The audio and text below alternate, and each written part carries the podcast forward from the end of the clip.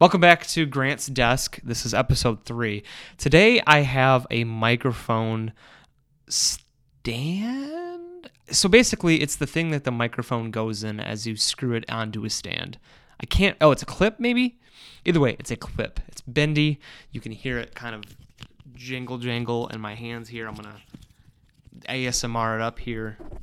It's kind of bendy. It has a single screw going through it that allows you to bend it back and forth to uh, to so if you were to have a microphone in there, you would be able to, to bend it up and down to correct it for the person that's in front of the mic. Um, I don't know what brand it is. I don't know where I got it. Um, I, I, use it more as like a almost like in, in, the fashion of a fidget spinner, where it's just something to play with in your hands as you're talking or something like that. So I'm literally doing that right now as I talk, which is kind of interesting. I, I have always wanted to get a fidget cube, um, just because I think they're pretty neat. Um, they, they they they look cool. Obviously, they're a little.